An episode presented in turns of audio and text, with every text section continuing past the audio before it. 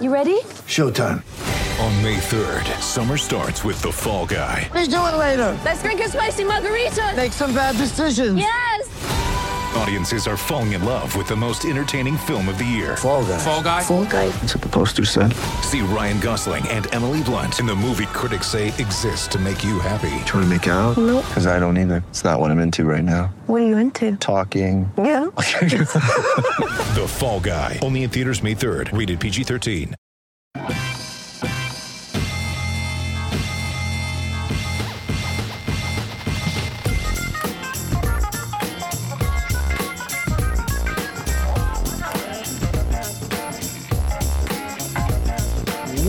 Welcome everyone to RB1 colon Fantasy Football Podcast, part of the Fake Geek Teams podcast channel. I am the consummate professional, presenter of the DeAndre Swift gift for those with a swift lift up this fantasy gift list.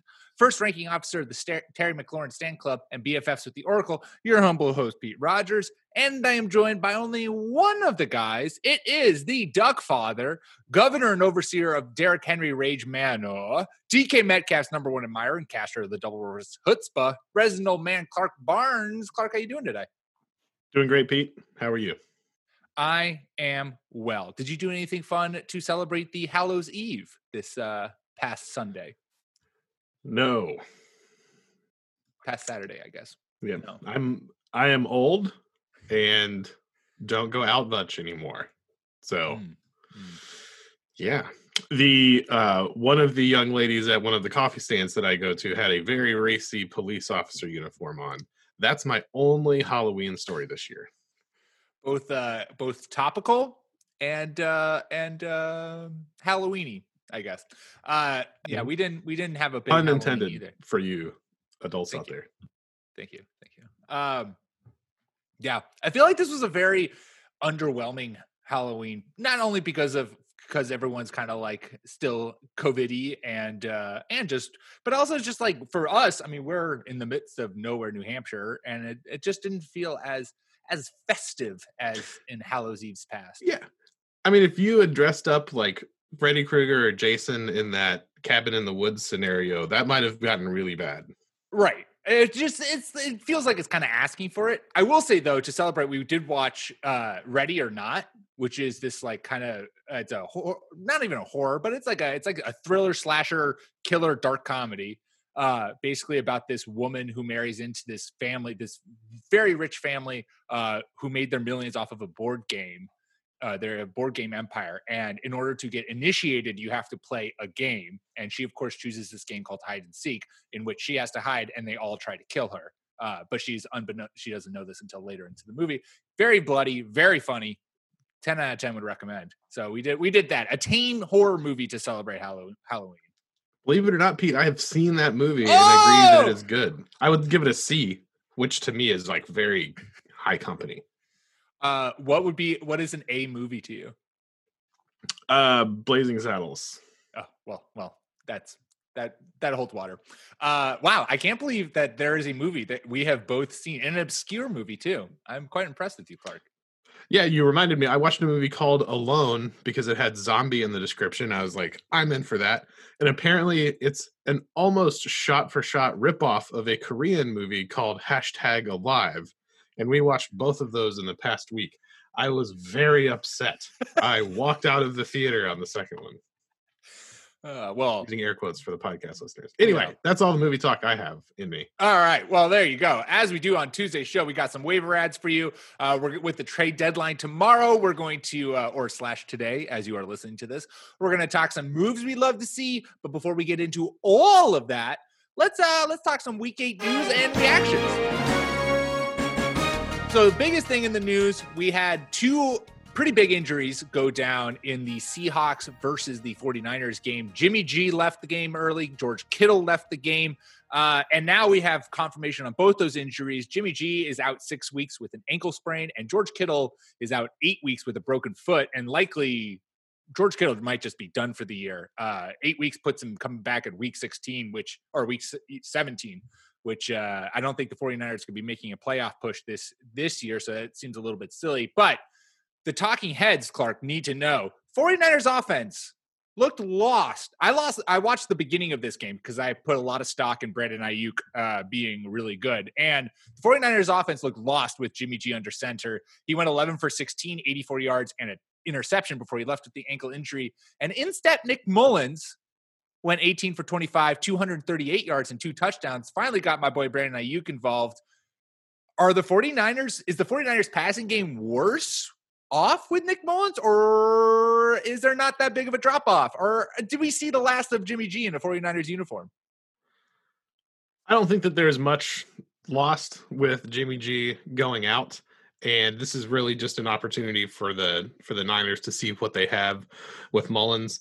Uh, the I like that the Niners went for it when Jimmy Garoppolo was available, and he played okay, but has just shown that um, you know he's below the Dalton line, and so he's just he's not horrible, but he is he's not good.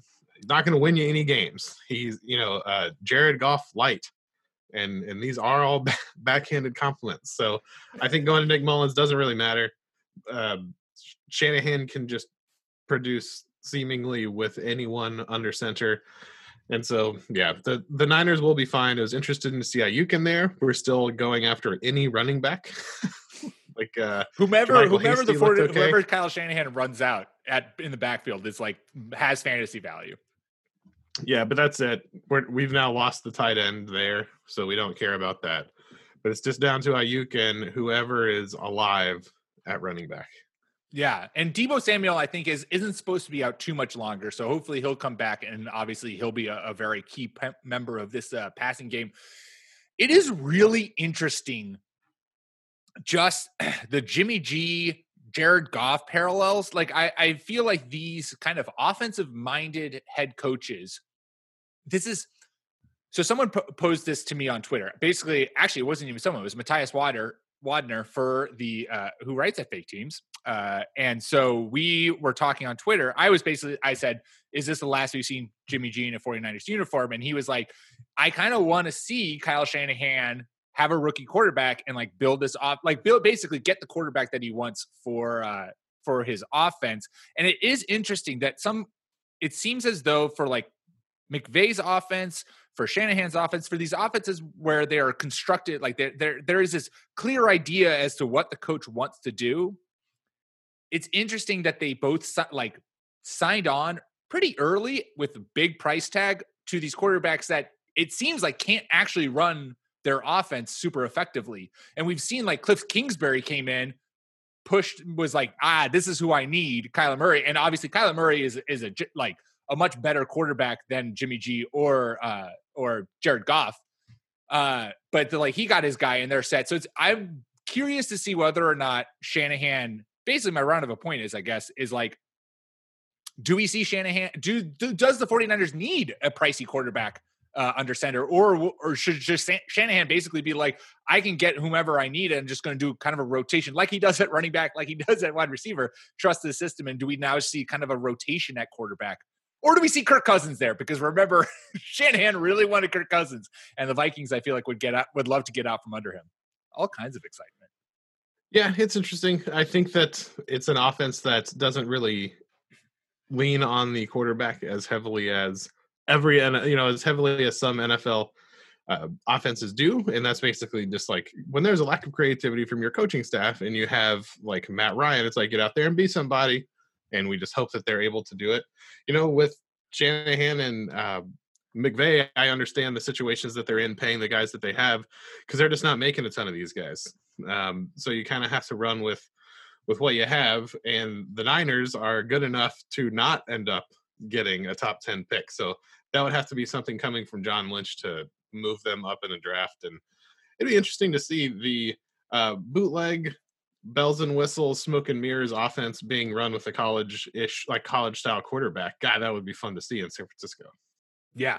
Yeah. I would be interesting. San Francisco, they're they just got a lot more of a, a, sexier narrative, I would say. Given, I mean, they've been dealing with so many injuries, but once you lose your quarterback for extended period of time, like that, just losing him and obviously uh, George Kittle, that's that's you know devastating for that offense. But losing once you once a team loses their quarterback, it's pretty easy to like have just be like, all right, lost season, you know we're we're on to 2021 now.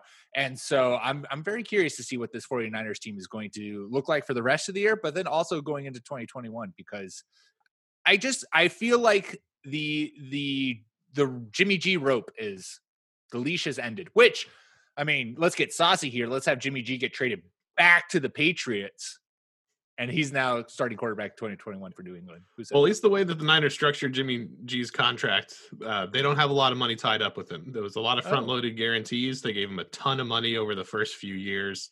So it's not unreasonable to think that they could cut him and get away from him. Yeah. Well, they might do that. That's a saucy move. Good uh good contract talk, Clark. Well done. That's right. I got to do at least one thing on the podcast other than just babble my opinion. Yeah. Uh, oh, my light didn't work. All right, let's move on. Another injury that was we had go down uh, week eight. Kenny Golladay left with a hip injury, and it's he's certainly going to be out uh, week nine. But the injury is thought to be week to week. I have seen, I think it was Shefty or Rappaport was batting around that the Lions could put him on IR, which means he would be out for three weeks. Uh, in his place, Marvin Jones and Marvin Hall, don't get those two Marvins confused, uh, both stepped up. Marvin Jones caught two touchdowns uh, against the Colts. Is that who the Lions played? Yeah.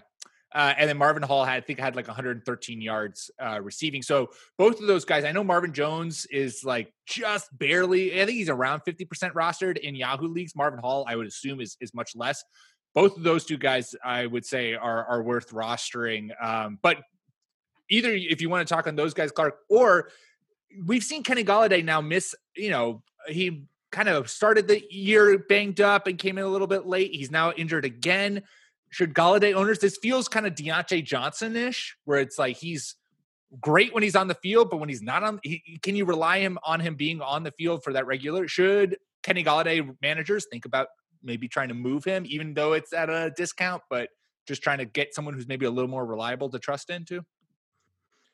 I'd be open to it, but he is good when he plays. And unfortunately for Marvin Jones owners who are just we're hoping this duo would give them, you know, two guys in the top 20 for the Lions this year. Marvin Jones seems to play better when Kenny Golladay plays too.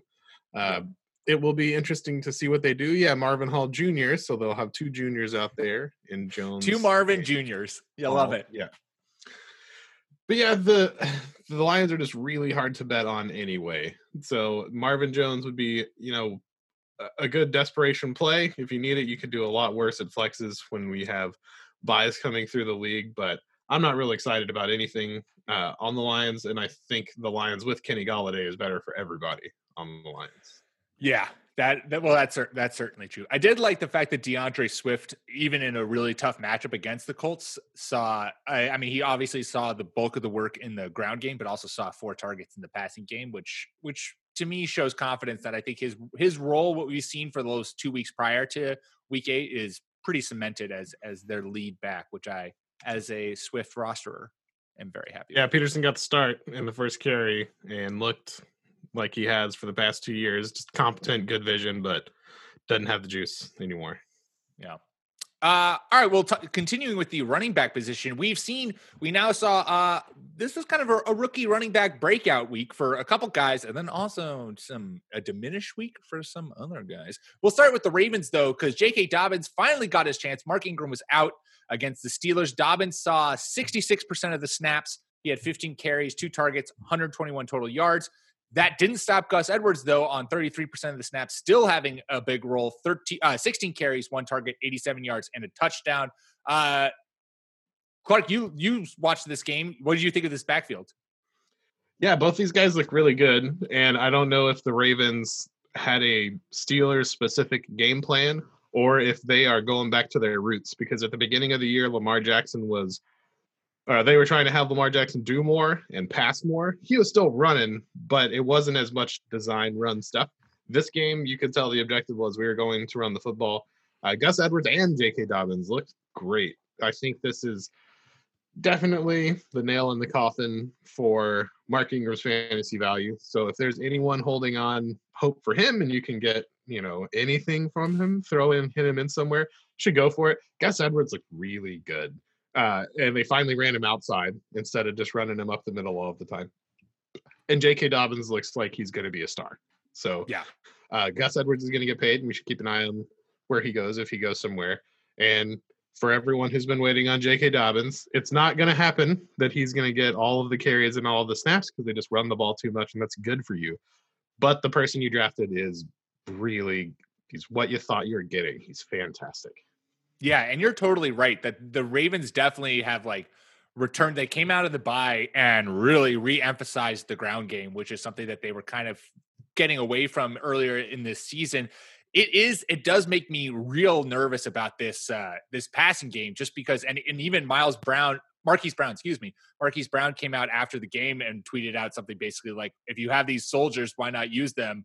Uh, oh man, I don't love the fact that I, I had Marquise Brown in all of my leagues because I was like, oh, this is it. Everything's going to click for him. It was, it's going to be awesome. He uh, had two targets against the Steelers. Willie Snead led the team with seven targets. This passing game is is worrisome. Yeah, I, I guess I didn't think about it because I this passing game's dead to me, and it has been for weeks. there, I don't know what happened, but Lamar Fair. Jackson It is. forgot how to pass. His motion Yeah. seems to have gotten worse. It's don't know. It, it's not great. And maybe, maybe, uh, maybe I'll help the Ravens out later in the podcast with a saucy trade. But We should do that. the- yeah. Also, don't. Everything doesn't have to be a war, guys. so Uh, but yes, the Ravens backfield is is fantasy viable. Uh, and and Gus Edwards, someone I know you've been championing for a while, Clark, is is now finally stepping into that Mark Ingram role, and and they're both going to Yep. see regular work. yeah, and Marquise Brown and uh, Mark Andrews are still worth holding on to. Let's not forget the Steelers are really good. Don't overreact to that. Also, true. but they, it, I was really hyped on Marquise Brown this year, and that's just not going to happen. So he might have a big game or two, but he's not going to be the yeah. reliable wide receiver two that I that I drafted him to be. Yeah. Not that I drafted him as a wide receiver, but that was my expectation. Uh, another rookie running back who kind of seems to have cemented himself as the top dog in their offense. Zach Moss season is upon us. He saw 54% of the snaps over Devin Singletary's 48% of the snaps. Both had 14 carries, but as we talked about, as a lot of people, this wasn't something we came up with. A lot of people who had watched Zach Moss in college, who were talking about this Bills offense in the offseason, uh, talked about Moss was predominantly used in the red zone. Once the Bills offense got to the red zone, Zach Moss was their predominant back, and it led to two rushing touchdowns for him against the Patriots. Zach Moss is, I think, also hovering around that 50% roster spot. He is, I, I, I think it's pretty clear. He is the back to own in Buffalo. If you can get him on your roster, you should 100%. He has, he throughout the pre, not preseason, throughout training camp, flashed his ability in the passing game. I just think his role in Buffalo is going to only continue to grow. And I don't think Devin, Singletary is going to score a rushing touchdown from five yards out. I think he's going to have to, it's going to have to, he's going to have to break like a, a 15 to 20 yarder in order to get you any kind of a touchdown production. Yeah, I think I agree with you that Moss is the one to own because he is very clearly getting um, from the 20s and in red zone work. But Singletary also looks really good. This is going to be a two running back backfield. So I, if you have Singletary and he's your flex option when things get tough, I, I think that that's going to stay the same because he looks he looks really good out there running. But yeah, they just uh, he must have a touchdown allergy, you know, from Julio Jones or something that they're Mm, just not going to give him the ball unless he scores a 30 yarder. You're just not going to get it. But yeah, Zach Moss looked really good against, you know, this Pete. I meant to wanted to say this specifically. Uh the Patriots looked pretty good. So a good bounce back game, even though they lost after you know their Well, disaster. that's funny because I was just about to segue into a question. Is the Patriots run defense trash? and should you always be starting your running back against them? Because last week, Jeff Wilson torched them for three touchdowns and like 120 yards. This week, Zach Moss and Devin Singletary both had 80 plus yards, and Zach Moss had two touchdowns. I'm starting to think that this Patriots, like, and this is a Bill Belichickism. It's also like we talk about the Chiefs a lot, where it's like, hey, run the ball, we're okay with it. Uh, I'm starting. I think that the Patriots are are really, especially uh, Lawrence Guy left that game, left the Bills game injured. He might be out for a little bit of time. They lost Brandon Copeland, one of their um, linebackers, last week, uh, and I think their other linebackers got banged up. Uh, Their the whole defense is struggling uh, with injuries. I think that the Patriots from now on are like one of those defenses where you have a running back against them, you fire them up because uh, this this defense is just kind of giving away touchdowns to the position right now. Yeah, as odd as that sounds, you're right. And they're not possessing the ball for forever on offense. So Ooh, that that Cam fumble was was crushing. it's tough, but he looked good, right? He He, looked okay. Cam just has a really long, deliberate motion, and that's I think that the Patriots are going to get better as the year goes on. And once Josh McDaniels figures out that's what there is with Cam, and that's it. It's not going to change.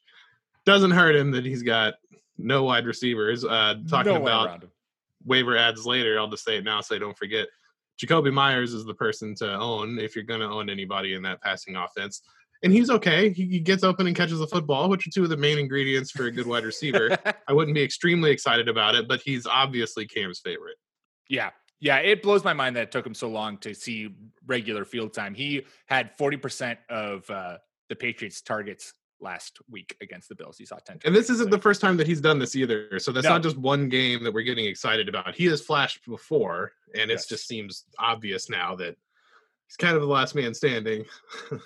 So now he's going to he's going to be leading that offense. Uh, a rookie running back who just didn't get the memo that it was time to break out.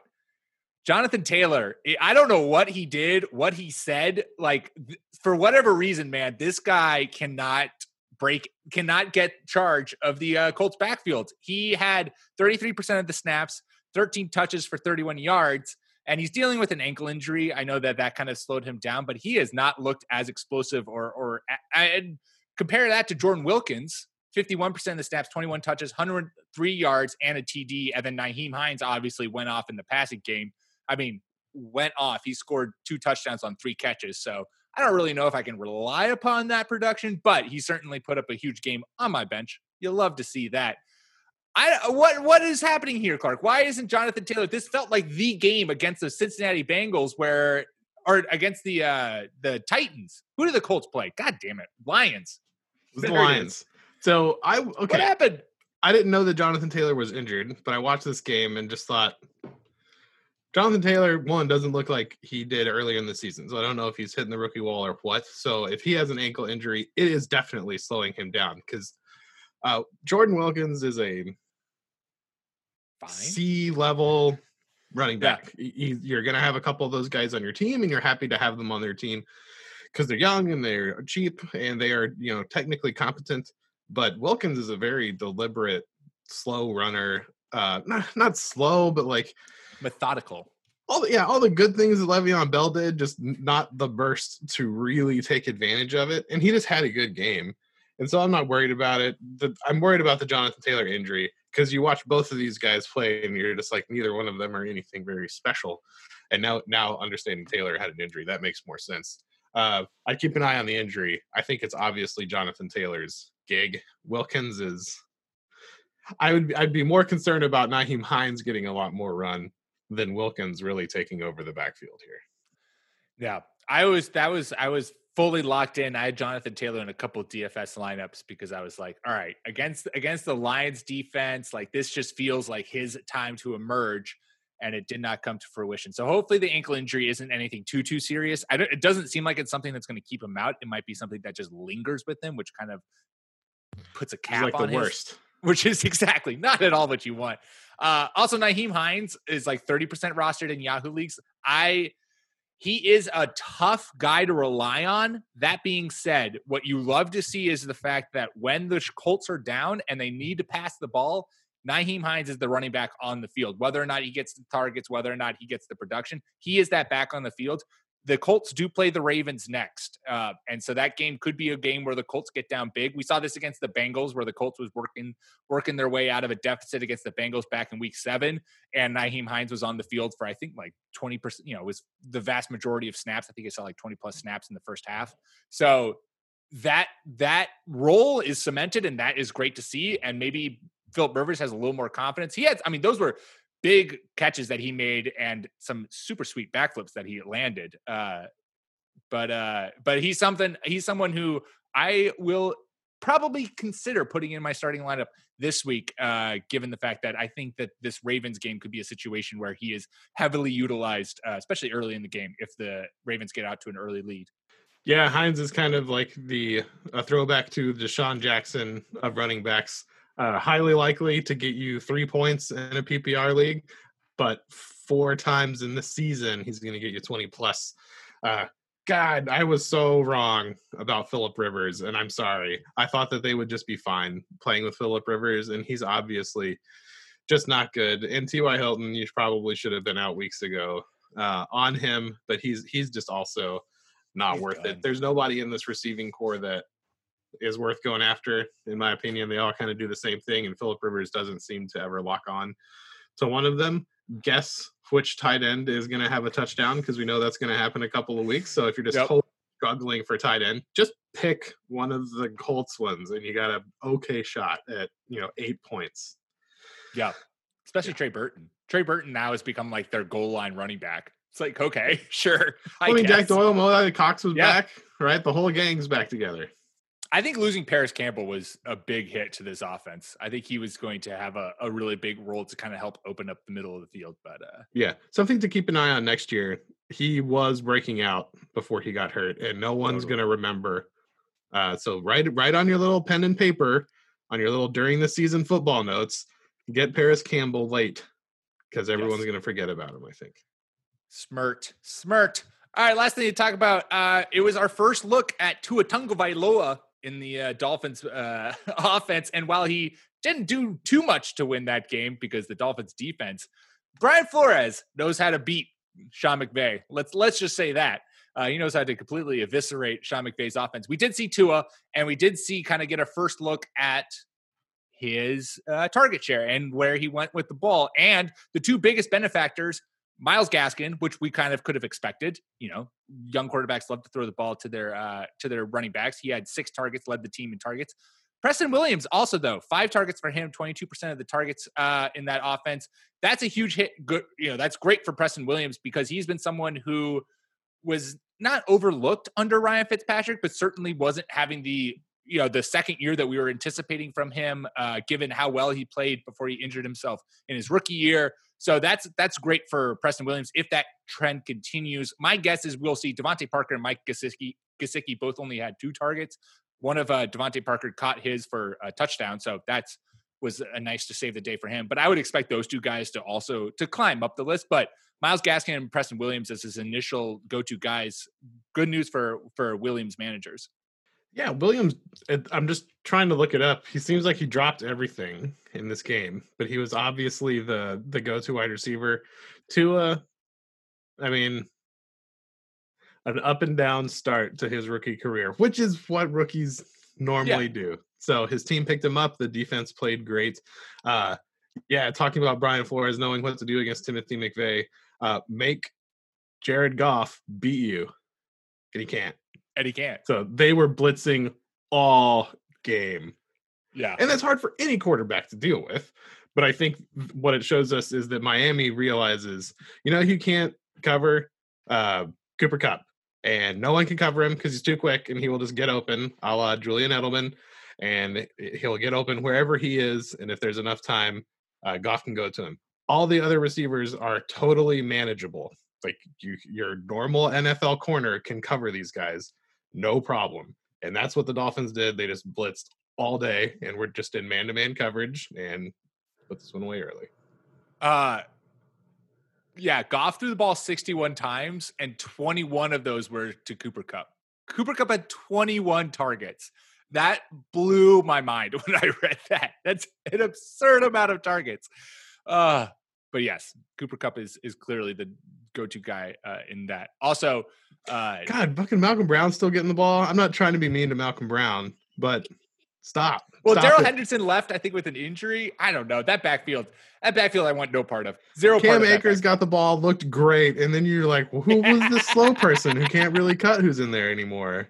Oh, Malcolm Brown got back in the game. What Oh, happened? Good, good, good, good, good for them. Good for them. Uh, all right. Well, that's all we got for the news. And uh, before we get into some trade deadline moves that we'd love to see, yeah, let's talk waiver wires. Uh, and I'll start us off.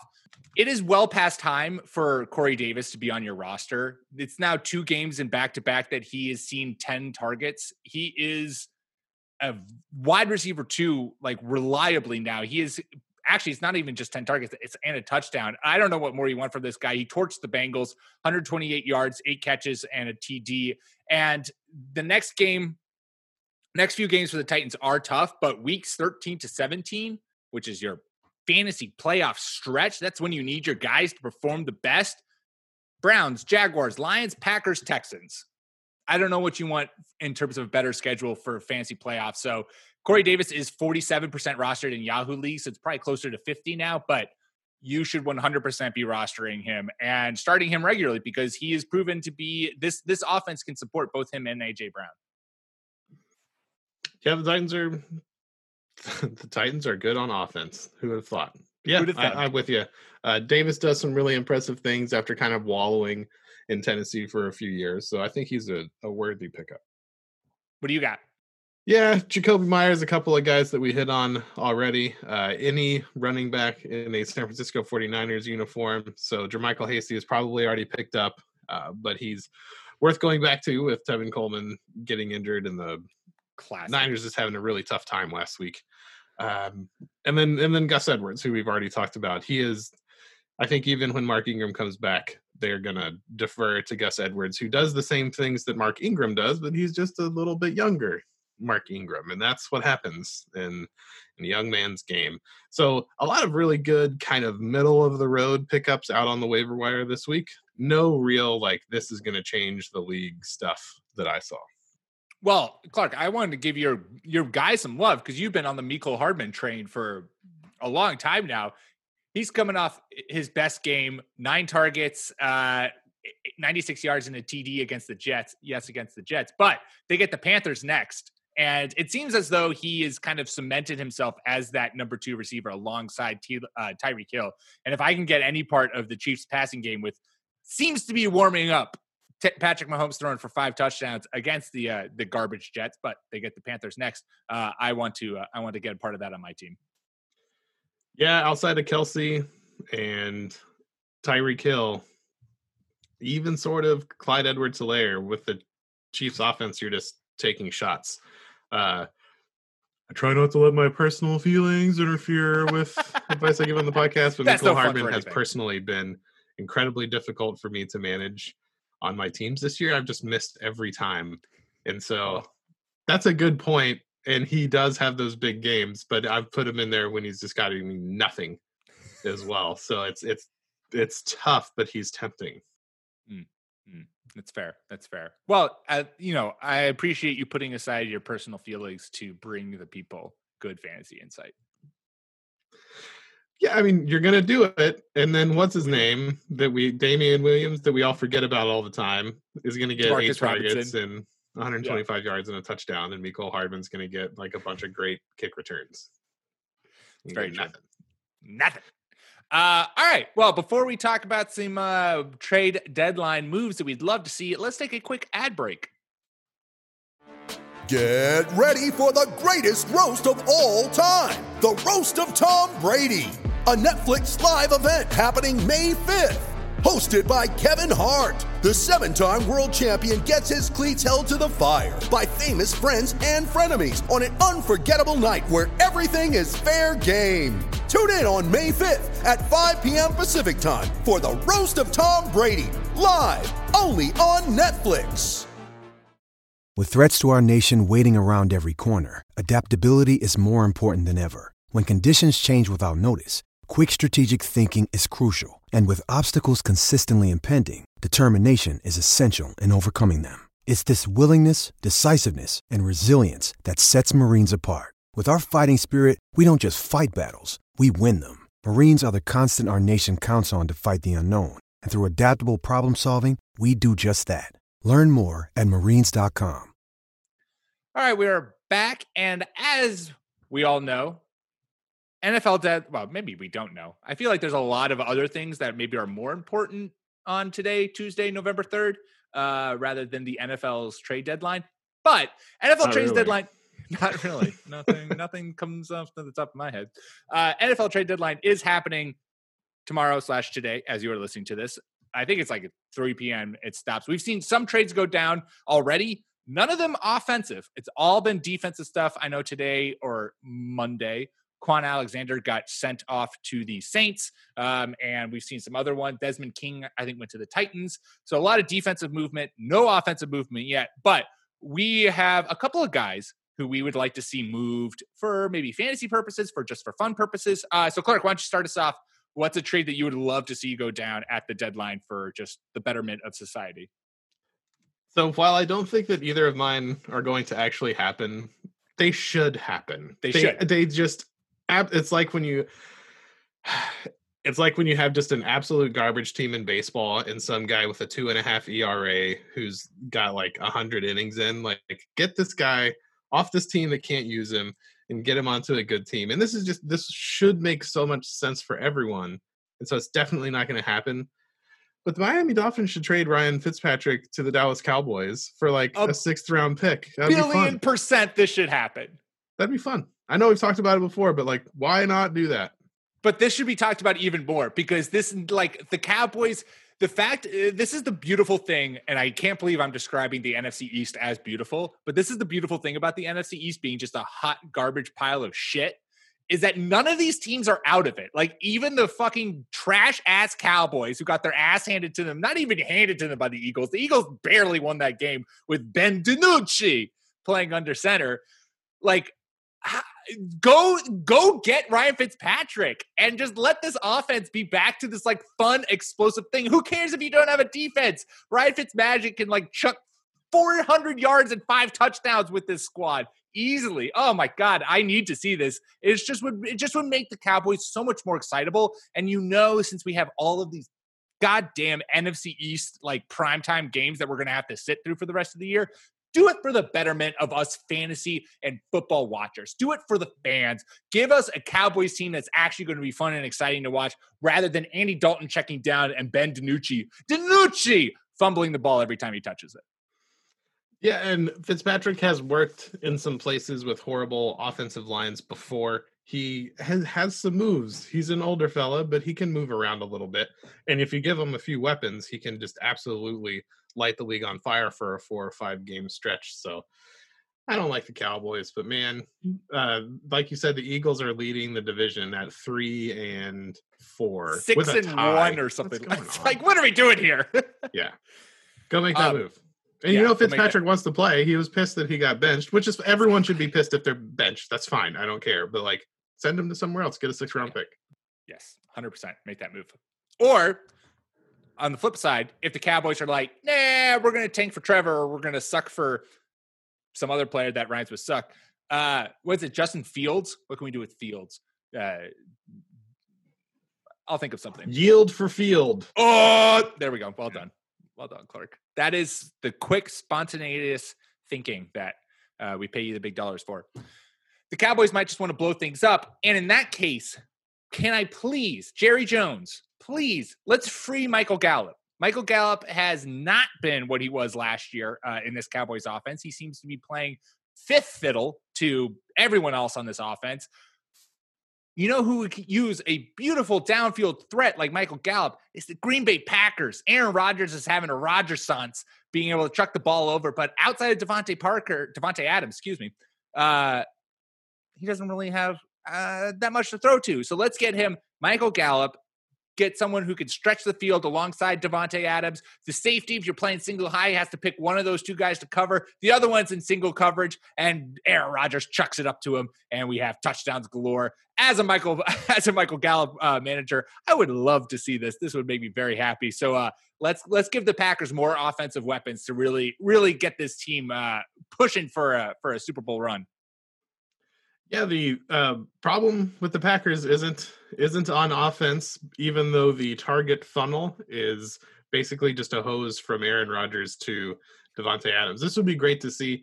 Uh, Gallup started really coming on last year and looked fantastic, and is now just buried and caught in the mire with all of the misfortune that's befalling the Cowboys. So this would be a fun trade, really. Like any competent wide receiver to the Packers that someone brings Yeah. up and be like, yeah, that'd be fun. We should do that for sure.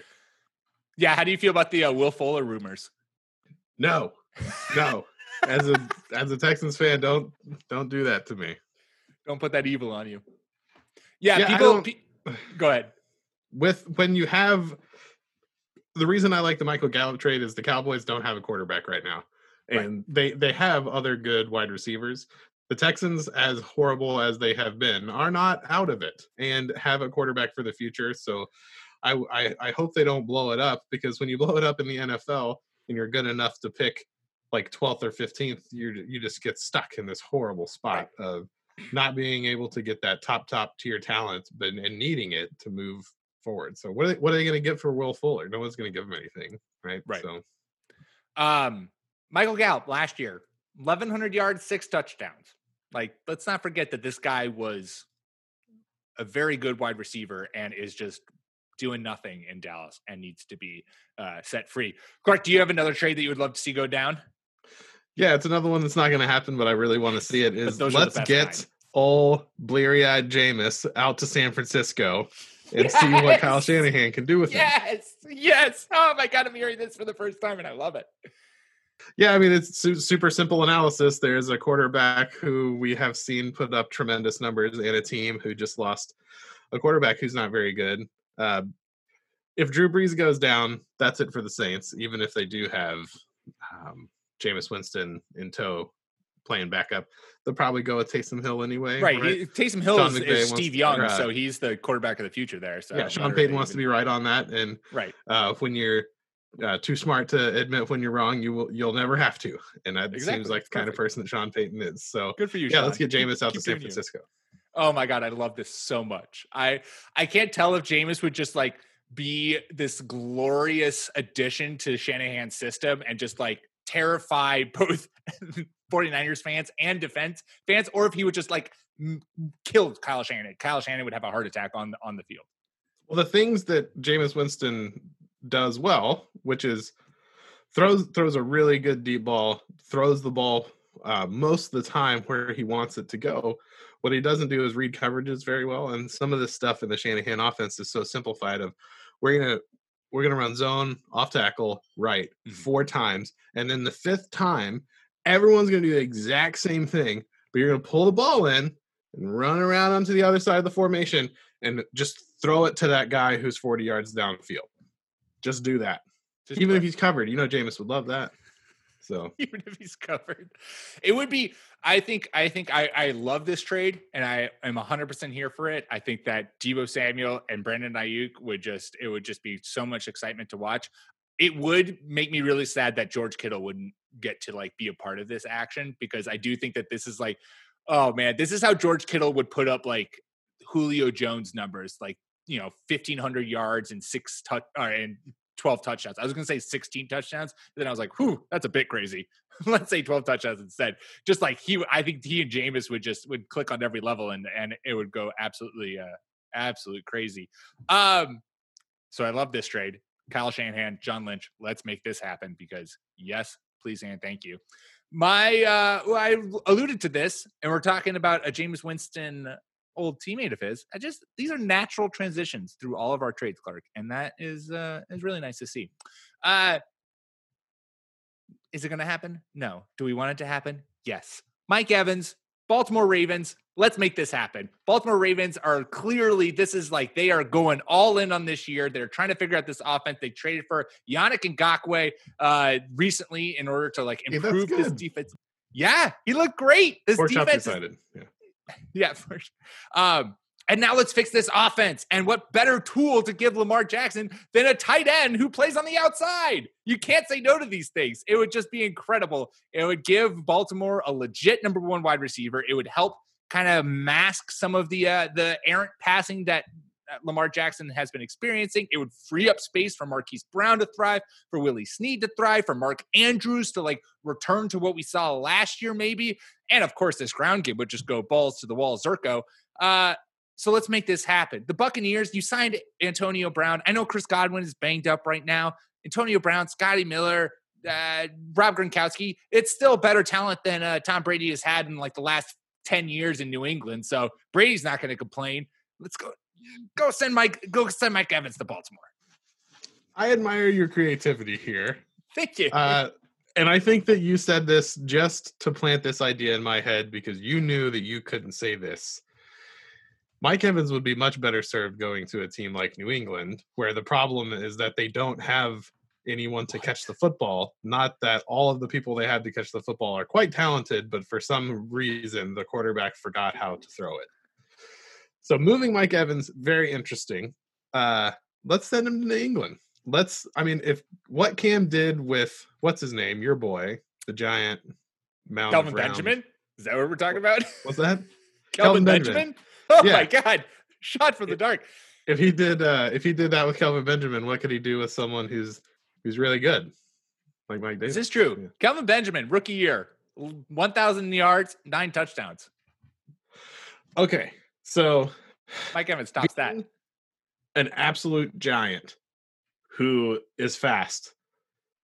We thought that this might happen with DK Metcalf, and we don't have to talk about him very much. But gee, many Christmas, he's walking God. the field after scoring a touchdown, surrounded by all the other little mighty might wide receivers that the Seahawks have, and they all come up to like his shoulder pads. And DK Metcalf looks like somebody's dad out there playing against. The, he looks so good, and Tyler Lockett's still awesome. I know he didn't. He came back to earth, but like, man, the Seahawks actually went out and got Russell Wilson some amazing weapons. Um, the first DK Metcalf touchdown that he scored, in which he caught the ball on just like a in route, and then sp- like went under the Cheated. defense, hit the sideline, kept his feet in bounds, and then outrun everyone twenty yards down. It was he just he is unfair. He is reaching like the peak level of Gronkness, where you're just like this guy is physically bigger, faster, stronger than everyone else on the field and is just a cheat code.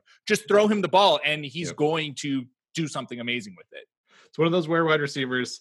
If you are just the fastest guy on the field or just a tall guy who can catch the ball, you're gonna have a great career.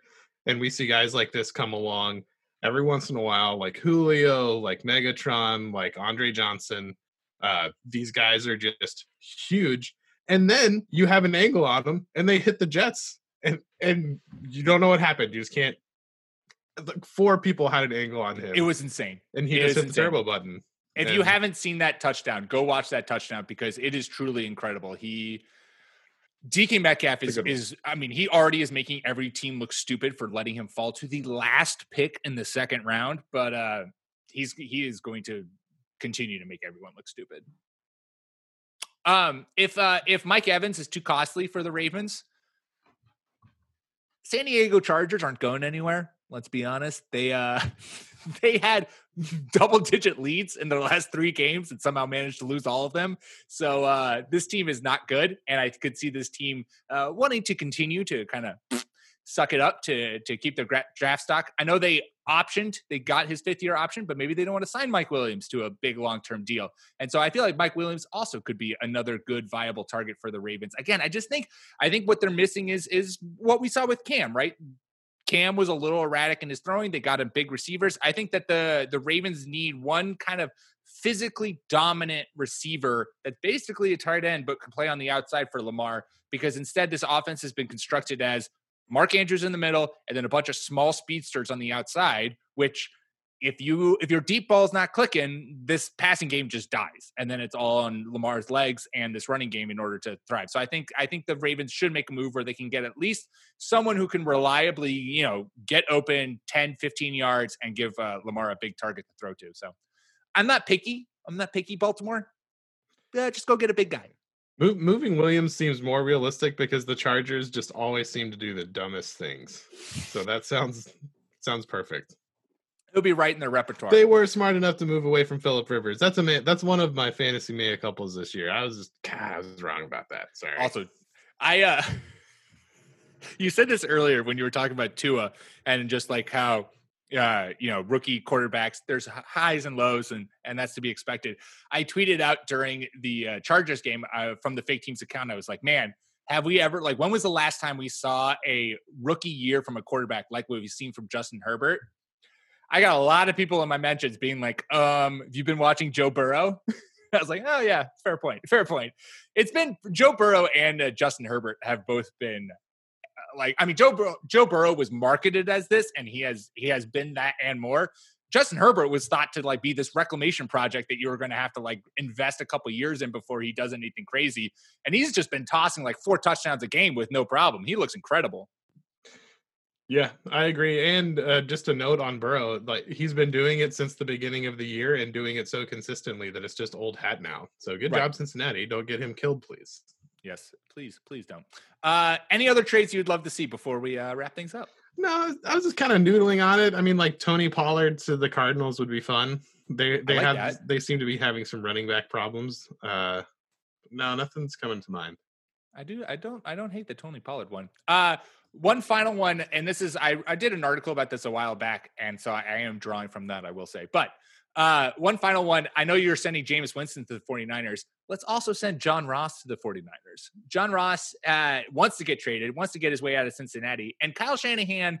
We've seen it before. You saw Taylor Gabriel back in uh, 2016, where he had, I think, like six touchdowns as that kind of deep speed threat.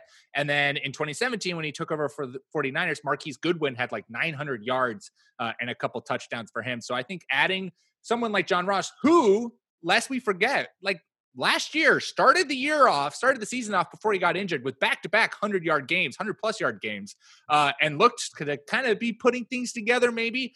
Clearly, he's not in the future for the Bengals, which is a bummer because I'd love to see Joe Burrow launching bombs to him. But hey, who says no to Jameis Winston launching bombs to him under Kyle Shanahan's offense?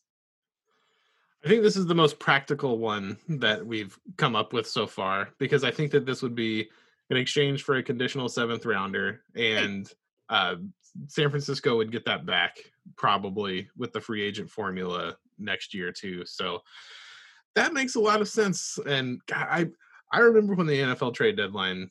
I mean, not like too long ago, three, four, I five years remember back ago. in my day. yeah, three, four, five years ago, nothing. So it's really cool that this is starting to happen. I know that NFL is kind of like the hardest, uh, hardest league to incorporate a new player. So that's why like I want the quarterback to go, and I know it's not going to happen. Uh, but I'm just stoked that that people are actually moving because when your season's over, go ahead and get a couple of late round picks and send these these guys who are really good and stuck on these bad teams to teams where we can enjoy watching them. I totally, I totally do it for us. Do it for the fans. Yes, I 100% agree. A active, exciting NFL trade deadline is just better for everyone. It makes the world go round. All right, well there you go. Uh, that's all we got for you today. Make sure you subscribe to the Fake Teams podcast wherever you get your podcast iTunes, Spotify, Stitcher. That is how you'll not only get us, but also our fantasy basketball and fantasy baseball podcast. You can follow us on Twitter at RB1 Podcast. Follow myself at Pete M. Rogers. Clark at NFL Clark. Uh, we will be back at you Thursday to talk some week nine starts and sits. Until then, peace.